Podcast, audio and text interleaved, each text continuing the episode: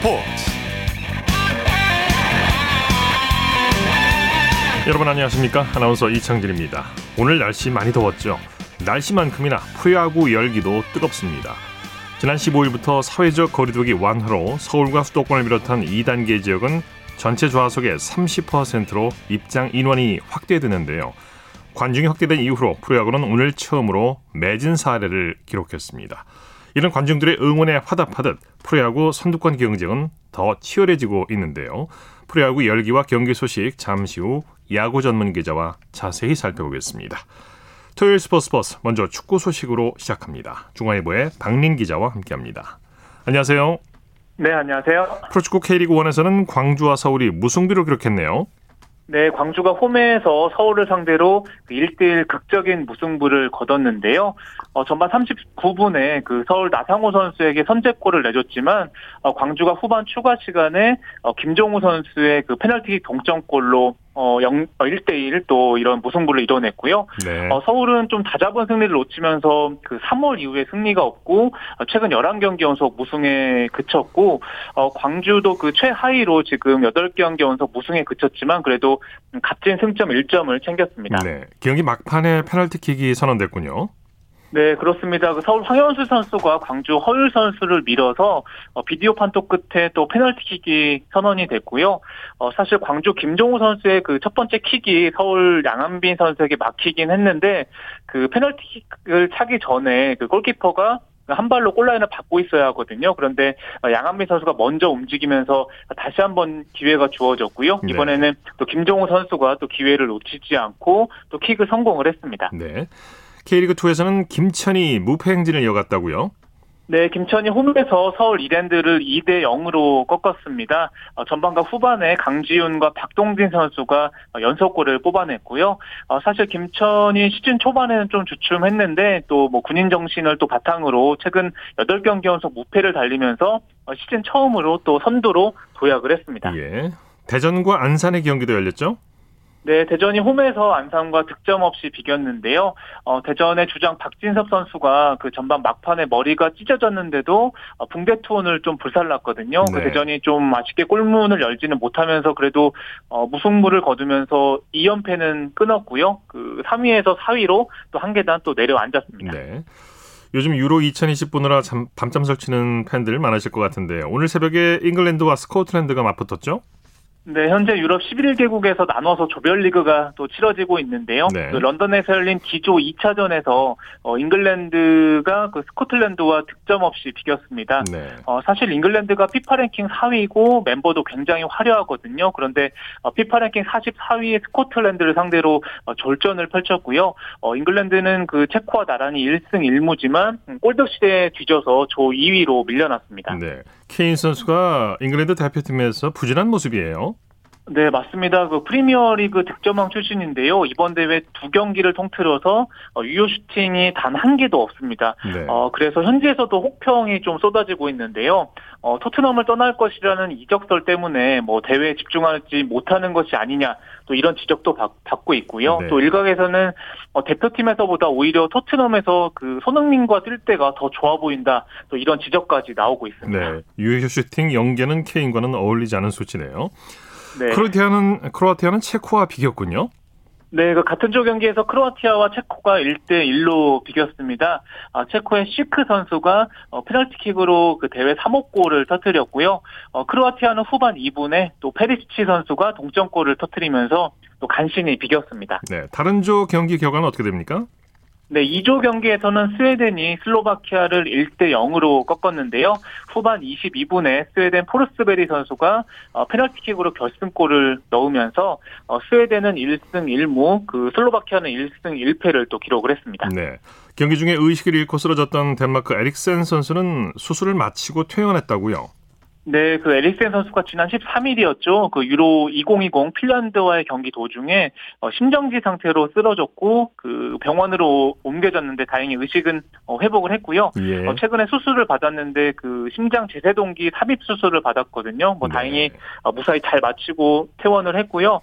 또 퇴원을 하면서 조국 덴마크 대표팀을 향해서 응원 메시지까지 남겼습니다. 앞으로 운동을 제대로 잘 할 수 있을지는 참 지켜봐야 될 것 같습니다. 남미에서는 네. 코파 아메리카가 열리고 있는데요. 메시 선수가 이끄는 아르헨티나가 우루과이를 꺾었군요. 네, 그 브라질에서 남미 축구 선수권 대회 조별리그가 또 한참 열리고 있는데요. 아르헨티나가 A조 2차전에서 우루과이를 1-0으로 제압을 했고요. 네. 전반 13분에 또 아르헨티나 메시 선수가 크로스로 또 결승골을 도우면서 2경기 연속 공격 포인트를 올리면서 굉장히 또 우승에 대한 또 열망을 드러내고 있고요. 또 아르헨티나는 1승 1무로 또 공동 선두로 올라서면서 또 메시 선수와 함께 계속해서 또 좋은 모습을 보이고 있습니다. 네, 칠레도 승리를 거뒀네요. 네, 칠레는 또 약체 볼리비아를 상대했는데요. 1-0으로 또 경기에서 승리를 거뒀습니다. 칠레의 브레레텐 선수가 전반 10분에 결승골을 뽑아냈는데요. 이 선수가 영국에서 태어났는데 그 어머니의 나라 칠레 그 대표팀을 택했거든요. 예. 이번에 A매치 데뷔골을 뽑아냈습니다. 네. 2022년 카타르 월드컵 아시아 최종 예선 조 추첨 방식이 발표됐는데요. 우리나라가 예상대로 톱시드를 받질 못했네요.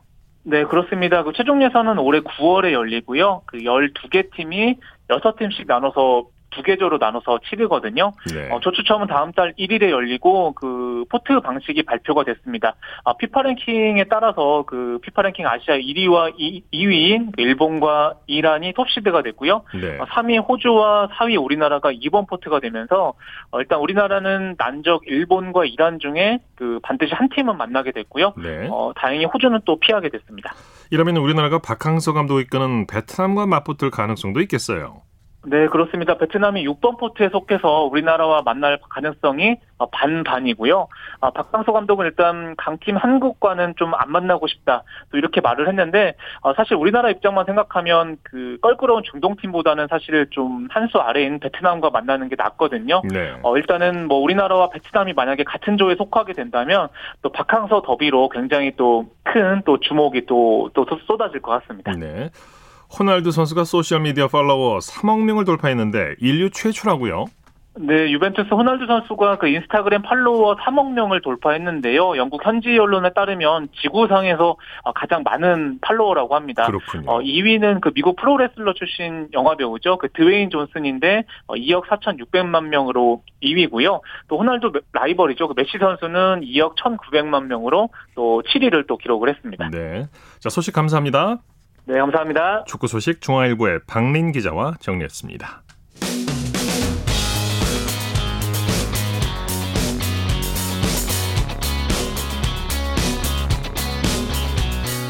따뜻한 비판이 있습니다. 냉철한 분석이 있습니다. 스포츠. 토요일 스포츠 생방송으로 함께하고 계십니다. 9시 29분 지나고 있습니다. 이어서 한 주간의 해외 스포츠 소식 정리합니다. 월드 스포츠 연합뉴스 영문뉴스부의 유지호 기자와 함께합니다. 안녕하세요. 네, 안녕하세요. 일본 정부가 도쿄올림픽 및 패럴림픽 관중 상한선을 10,000명으로 정하는 방향으로 검토하고 있다고요? 네, 지난 17일 교도통신 보도에 따르면 일본 정부는 대회 조직이 또 IOC 등과 다음 주 월요일 회담을 갖고 관중 상한을 공식 결정할 예정인데요. 예. 이 앞서 코로나19 자문분과에는 긴급사태가 해제된 지역은 대규모 행사 인원을 10,000 명을 상한으로 설정한다는 정부 방침을 승인했습니다.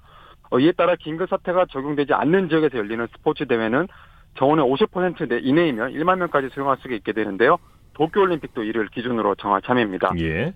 도쿄 등 7개 지역에서는 긴급사태 직전 단계인 중점 조치가 21일부터 적용될 예정입니다. 네, 정부와 조직위원회는 관중을 받으려는 움직임인데요. 일본 내 감염병 전문가들은 무관중 개최를 주장하고 있다고요? 네, 정부의 코로나19 관련 조언을 하는 분과회의 오미시계르 회장은 무관중 개최가 감염 확산 위험이 가장 적어서 바람직한 개최 방법이라는 제언을 조직위에 제출했습니다. 예. 또 올림픽 때 관중을 넣는 경우는 이 다른 대규모 이벤트보다 관중 상한을 엄격하게 제한할 필요가 있다고 지적했고요. 감염 확산 조짐이 보이면 무관중으로 전환할 것도 제안했습니다. 의학 전문가들은 전국에서 분산 개최되는 프로야구 등과 달리 올림픽은 개최 도시인 도쿄도에서 집중적으로 열리기 때문에 코로나19 감염 확산 위험이 더 크다는 우려도 제기했는데요. 예. 또 일본의 마이니치 신문은 무관중 개최를 요구한다는 제목의 사설에서 대회 개최를 강행하면 이 감염 확산 초래해야 할 우려가 있다면서 코로나 상황을 감안해 무관중으로 대회를 열어야 한다고 주장했습니다. 예. 남자 테니스 세계 3위 라파엘 나달이 올해 윈블던과 도쿄올림픽에 나가지 않기로 했다고요? 네, 나달이 지난 17일 자신의 소셜미디어를 통해서 이달 28일 개막하는 윈블던과 또 7월 열리는 올림픽에 출전하지 않는다고 발표를 했습니다. 쉬운 결정은 아니었지만 몸 상태에 따라서 내린 올바른 판단이라고 생각한다고 했는데요. 네. 나달은 선수 생활을 더 길게 하는 것이 목표라면서 이 두 개 대의 불참 결정이 현역 생활을 이어가는 데 장기적으로는 도움이 될 거라고 내다봤습니다. 나달은 이달 초 프랑스 오픈 준결승에서 노박 조코비치에게 패했는데요. 불과 2주 만에 윈블던이 다시 개막해 몸 상태를 만들기 쉽지 않았다고 했는데요. 나달은 윈블던에서는 2008년과 2010년에 우승했고요. 올림픽에서는 2008년 베이징 대회 단식, 또 2016년 리우데자네이로 대회 남자 복식 금메달을 따섰습니다. 네. 특히 2016년 올림픽 때는 개회식에서 자국 스페인 선수단 기수를 맡기도 했었는데요. 세계 10위권 선수 중에 나달 외에도 4위인 오스트리아 출신의 도미니크 팀, 또 10위인 같은 스페인 출신의 로베르토 바우티스타 아굿도 올림픽 불참 의사를 밝혔습니다. 네. 도쿄올림픽에 나서는 선수들이 방역 수칙을 위반하면 국외 추방까지 당할 수도 있게 된다고요? 네, 대회 조직위가 지난 15일 참가 선수들이 지켜야 할 방역 수칙을 정리한 이른바 플레이북 제3판을 공개했는데요. 지난 4월 이후 보완된 내용을 보면 규칙 위반 시 벌칙으로 경기 참가 자격 박탈 외에 금전적 제재와 더불어 이 국외 추방 조치를 취할 가능성도 추가시켰습니다. 예. 코로나19 검사에서 양성으로 나올 경우 이 선수촌 밖의 숙박 요양시설을 격리하는 등 양성자가 발견된 경우도 이 경우의 절차도 구체적으로 기술했는데요. 또 선수를 대상으로 매일 하게 되어 있는 코로나19 검사는 항원 검사 방식으로 이루어지고요.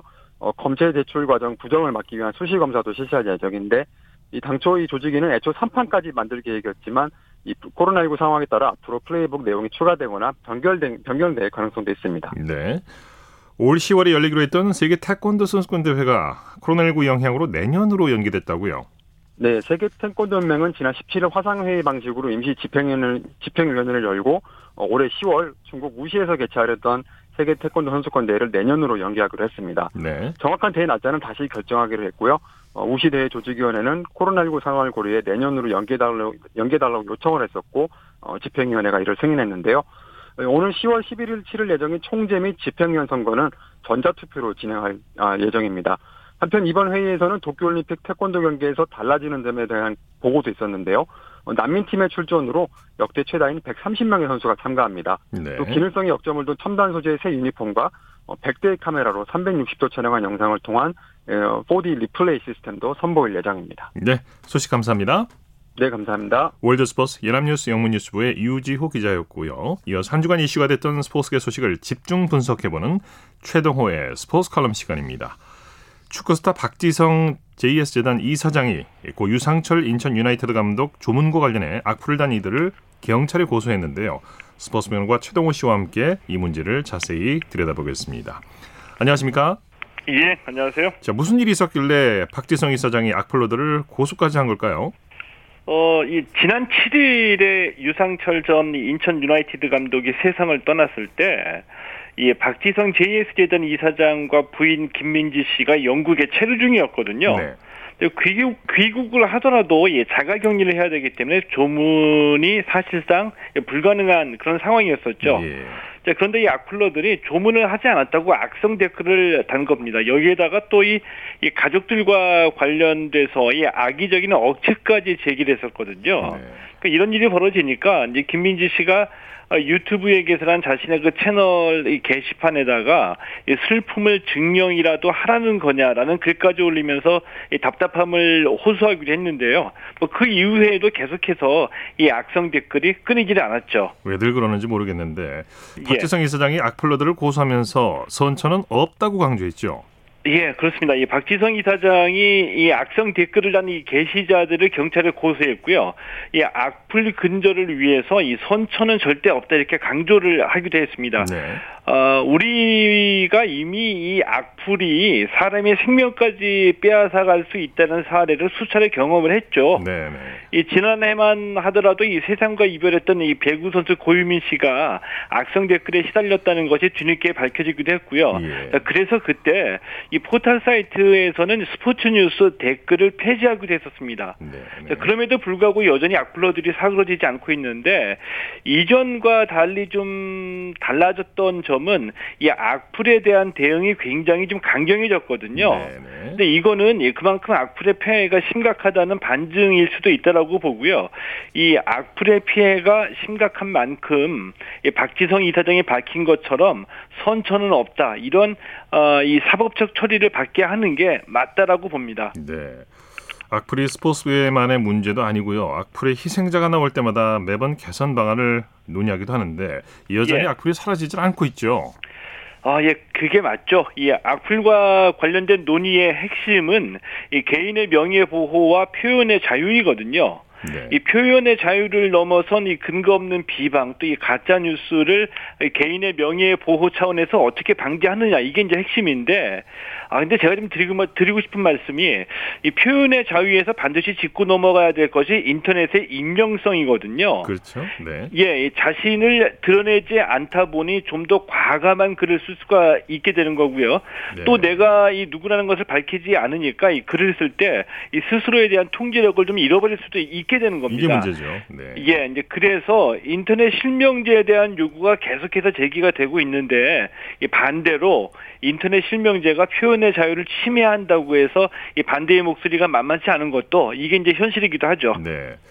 아까 말씀하신 대로 포털 사이트에서는 스포츠 뉴스에 댓글을 달 수가 없잖아요. 악플이 주로 어디에 달리고 있는 겁니까? 예, 현재 이 포털 사이트에서는 연예인 뉴스하고 스포츠 뉴스에 댓글을 달 수가 없게 되어 있거든요. 그렇죠. 네. 예, 이제 댓글 기능을 완전히 차단했습니다.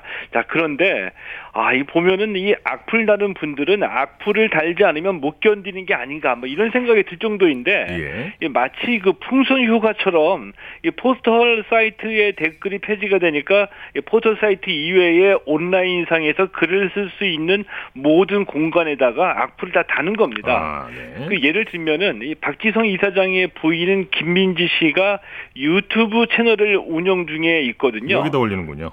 예, 근데 이 채널에 들어가 보면 다 이 게시판은 다 있잖아요. 그렇죠. 여기다가 다 악플을 다 다는 겁니다. 네네. 이제 뭐 누구나 1인 미디어를 운영할 수도 있기 때문에 우리 모두가 미디어의 생산자이자 소비자이기도 한데요. 그만큼 이 공공 영역에서 글을 쓰고 말을 하는 것에 대한 윤리 의식이 좀 강조돼야 되지 않을까 생각이 드네요. 아, 예, 맞습니다. 저도 이제 그런 생각이 들거든요. 예를 들면은, 뭐, 최근만 하더라도, 이 한강 공원에서 숨진 채 발견된 고, 이 손정민 씨 사건이 있었죠. 네. 이 수많은 가짜뉴스가 생산이 됐습니다. 네. 예. 이 가짜뉴스를 또 받아들여서 아무런 검증 없이 2차, 3차로 확산시키는 네티즌들도 많이 있었고요. 말씀하신 대로 누구나 1인 미디어를 운영할 수 있고요. 또 누구나 인터넷에 글을 올릴 수 있다는 것은 분명히 선한 영향력을 발휘할 수가 있는데 네. 반대로 또 이렇게 악영향을 미칠 수 있다는 것도 증명이 되고 있는 거거든요. 누군가에게 상처를 주고 공격을 함으로써 뭐 스트레스를 해소하는 걸까요? 참. 예, 그렇죠.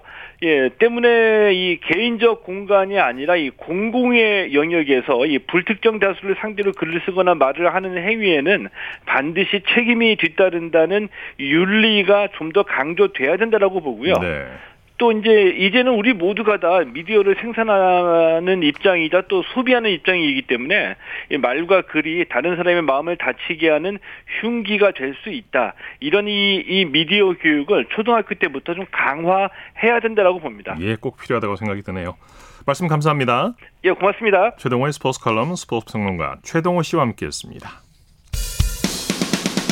쳤다하면 홈런이고 슛 골인이고 각본 없는 한편의 드라마 그것이 바로 손에 잡힌 우승 트로피 목에 걸린 그 배달 너와 내가 하나 되는 그것이 바로 꿈꾸던 스포츠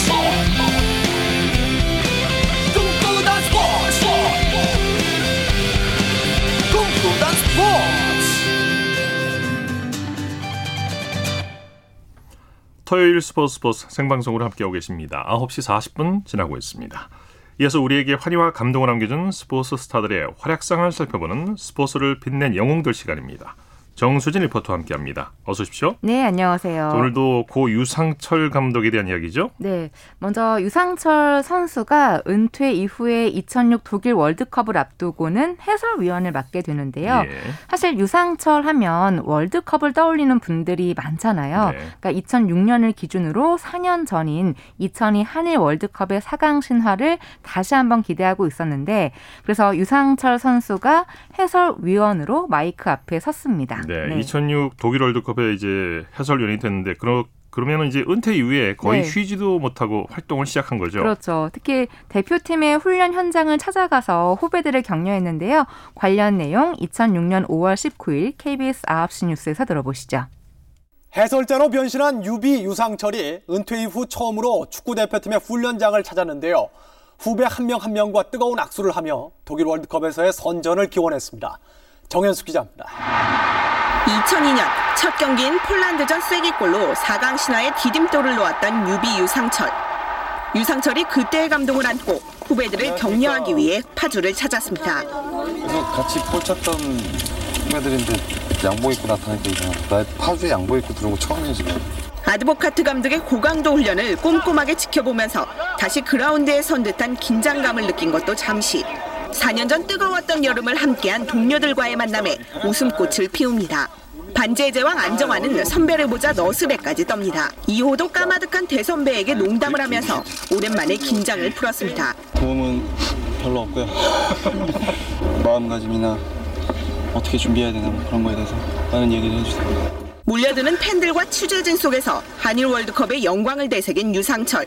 후배들의 손을 굳게 잡으며 월드컵 신화가 대물림되기를 기원했습니다. 2002년도에 했던 것처럼 그 경기를 통해서 좀 자신감을 얻어갖고 가서 준비를 했으면 좋겠어요. KBS 뉴스 정현숙입니다.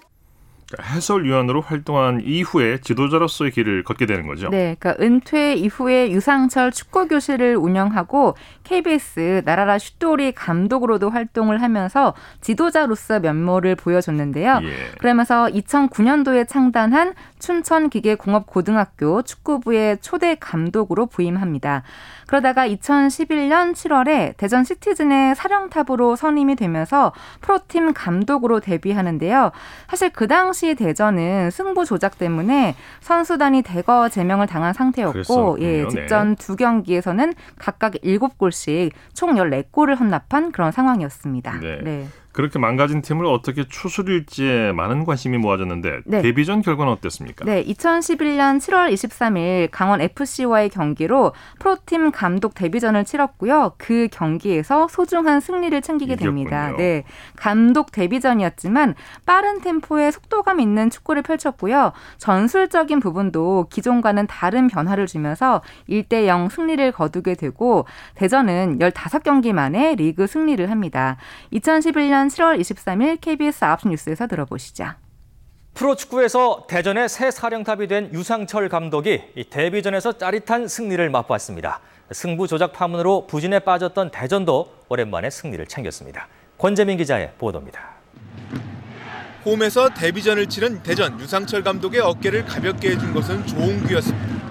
후반 3분 박성호의 헤딩슛이 골키퍼를 막고 나온 것을 선제골로 연결했습니다. 2006년 프로 데뷔 이후 개인 통산 첫 골이었습니다.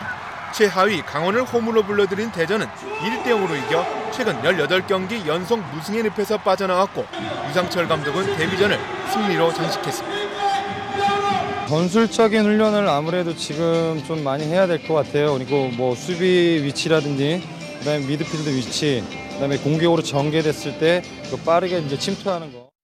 네, 이후 네. 유상철 감독이 선수단 분위기를 빠르게 추스르면서 대전 시티즌은 가까스로 리그 꼴찌를 면했지만 다음 해인 2012년에 재계약이 불발이 됐고요. 이후 울산대학교 축구부 감독을 거쳐서 전남 드래곤즈 감독으로 부임을 합니다. 예. 약 6년 만에 프로팀 감독으로 복귀를 한 거였는데요. 이때도 수원 삼성 블루윙즈와의 개막전에서 2-1 승리를 거두긴 했지만 경기를 거듭하면서 강등권까지 떨어지자 사임을 하고 감독직에서 내려옵니다. 네, 지도자로서의 길이 순탄치 않았어요. 네, 그래도 다리 부상이 심해서 목발을 해야 할 정도였지만요. 팀 분위기를 해치지 않으려고 목발을 하지 않고 경기에 나왔거든요. 네. 그러니까 그 열정만큼은 참 대단했던 감독이었고 2019년에는 인천 유나이티드의 9대 감독으로 선임됩니다. 네. 하지만 그해 11월 19일 구단은 SNS를 통해서 유상철 감독이 췌장암 4개 진단을 받았다고 밝혔는데요. 상위까지 갔을까요? 네, 그 당시 많은 분들의 응원이 있었고 K리그 1 37라운드 전 경기와 K리그 2 준피오 때 경기 전 입장곡을 생략하는 대신에 쾌유를 기원하는 박수를 30초간 보내기도 했고 네. 전 경기장에서 유상철의 이름이 연호되기도 했습니다. 예. 그리고 인천의 일부 리그 잔류가 확정되는 경기에서도 많은 팬들이 함께했는데요. 관련 내용 2019년 11월 30일 KBS 9시 뉴스에서 들어보시죠. 유상철 감독이 이끄는 프로축구 인천이 극적으로 1부 리그에 살아남게 됐습니다. 잔류에 성공한 유상철 감독은 병마를 이겨내겠다는 남은 약속도 꼭 지키겠다고 말했습니다. 박선우 기자입니다. 치열했던 90분 승부는 0대0. 1부 리그 생존이 확정되자 유상철 감독이 코치들과 부둥켜 안고 기뻐합니다. 선수들은 유상철 감독을 행가래 쳤고 인천 팬들은 이름을 목놓아 외쳤습니다. 같이 함께 마지막까지 할 수 있어서 너무 감사드립니다. 그리고 오늘 이 순간 잊지 않고 또 내년을 위해서 함께 했으면 좋겠습니다. 감사합니다.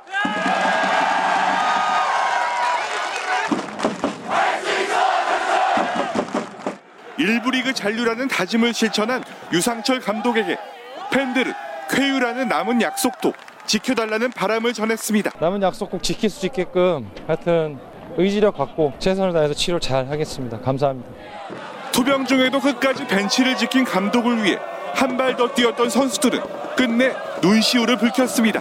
경기장에서 힘든 것보다 감독님이 얼마나 더 힘드실까 이런 생각하다 보니까 저희가 열심히 안 할 수가 없었고 인천의 대규모 원정 응원단도 일부 리그 잔류에 큰 힘이 됐습니다. 인천은 600여 명의 팬들이 원정 응원을 펼쳐 홈 경기 못지않은 열기를 내뿜었습니다. 네. 이 뉴스의 제목이 극적인 잔류 인천, 유상철 감독 남은 약속도 지킨다였고요. 중간에 팬이 한 말이 마지막 아니야 이렇게 얘기를 했는데 네. 하지만 그 약속을 지키지 못하고 지난 7일 하늘의 별이 됐습니다. 네, 다시 한번 고인의 명복을 빌겠습니다. 네. 스포츠를 빛낸 영웅들 정수진 리포터와 함께했습니다. 수고했습니다. 네, 고맙습니다.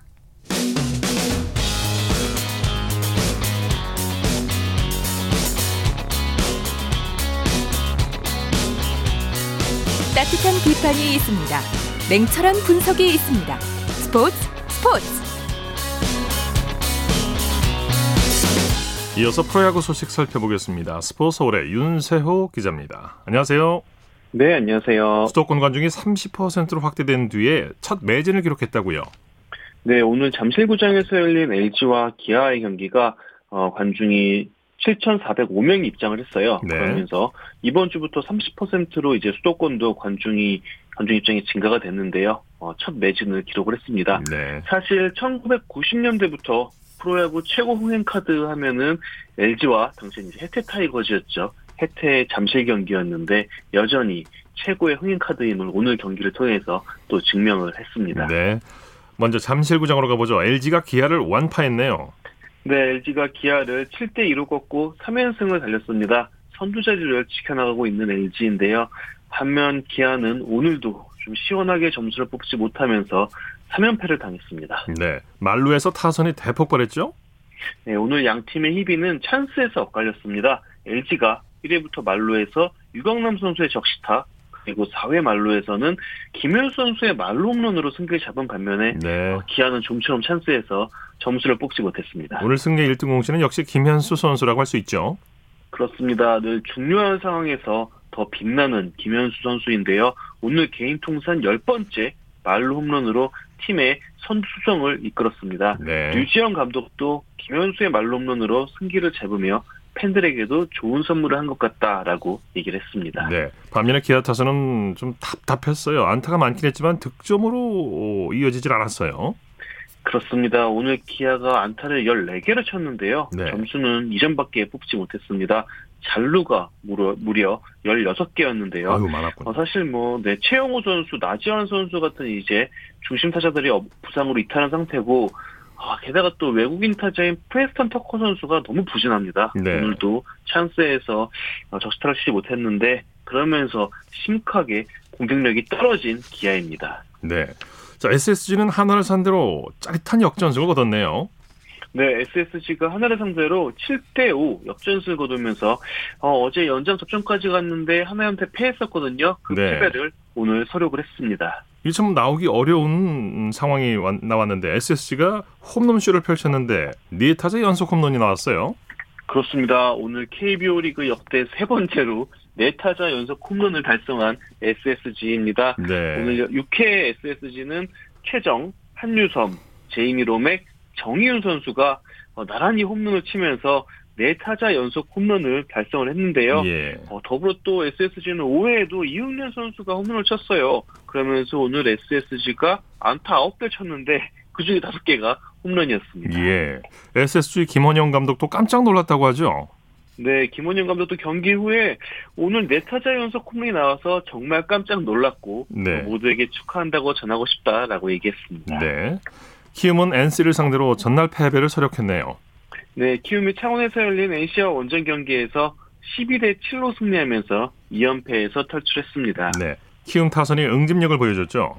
네, 어제는 키움 타선이 1점도 뽑지 못하면서 0-5로 졌었는데요. 오늘은 키움이 17개의 안타를 치면서 12점을 뽑았습니다. 네. 4회까지는 키움이 0-4로 끌려갔지만 5회부터 타선이 폭발하면서 승리를 했습니다. 네, 박병호, 김혜성, 이영규가 맹탈 휘둘렀죠? 그렇습니다. 박병호 선수 오늘 홈런 포함 5타수 3안타, 김혜성 선수와 이용규 선수도 안타 3개를 기록했는데요. 그러면서 키움이 사실 올해는 키움이 예전만큼 파괴력을 보여주지 못하고 있는데 그래도 오늘은 키움 특유의 이런 시원한 야구가 나왔습니다. 네, 사직에서는 삼성이 롯데에게 대승을 거뒀네요. 네, 사직구장에서 열린 삼성과 롯데의 경기에서는 삼성이 9-1로 승리를 했습니다. 네, 삼성 선발 백정현 선수가 호투했죠?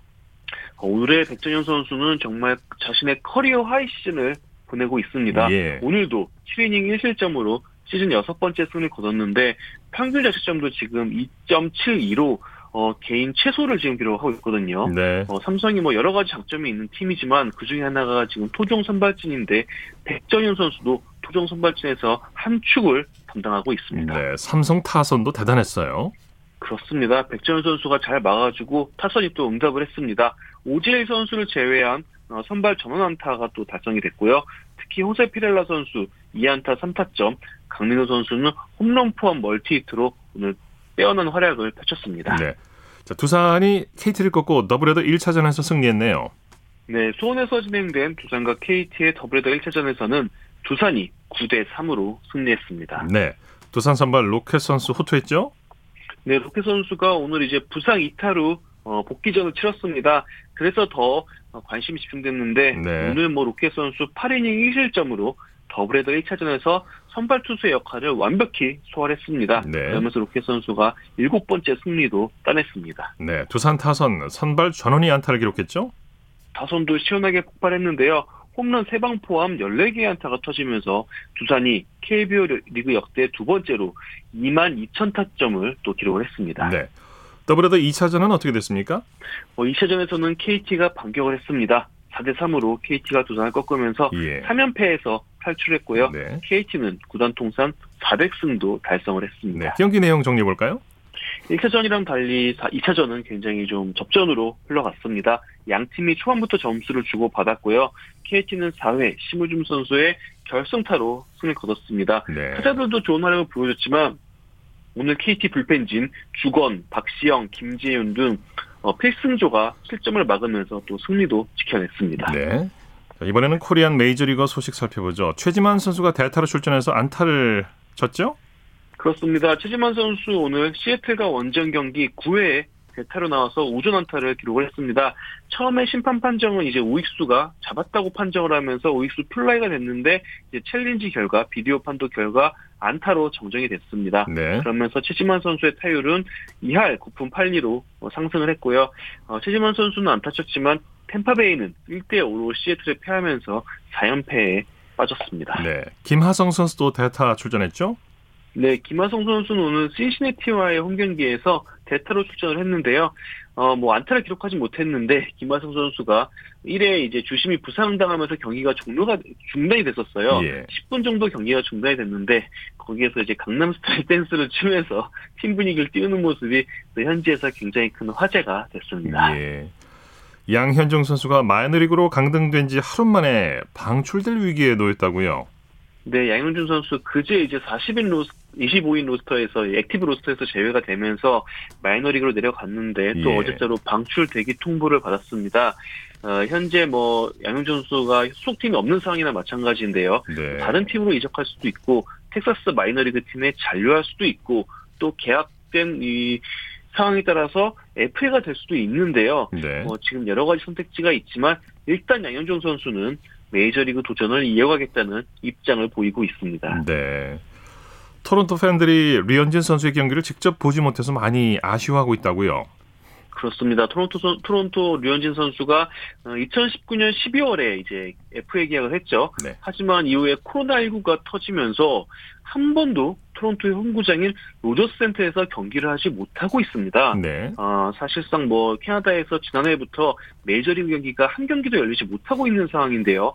토론토 팬들 동안 지금 1년 반 동안 야구를 직관하지 못하고 있으니까 굉장히 아쉬움을 드러내고 있는 상황입니다.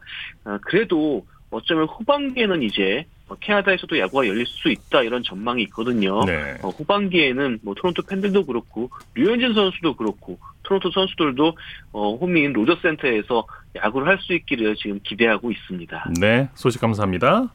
네, 감사합니다. 프로야구 소식 스포츠서울의 윤세호 기자와 함께했습니다. 스포츠 오늘 준비한 소식은 여기까지고요. 내일도 풍성한 스포츠 소식으로 찾아뵙겠습니다. 함께해 주신 여러분 고맙습니다. 지금까지 아나운서 이창진이었습니다. 스포츠.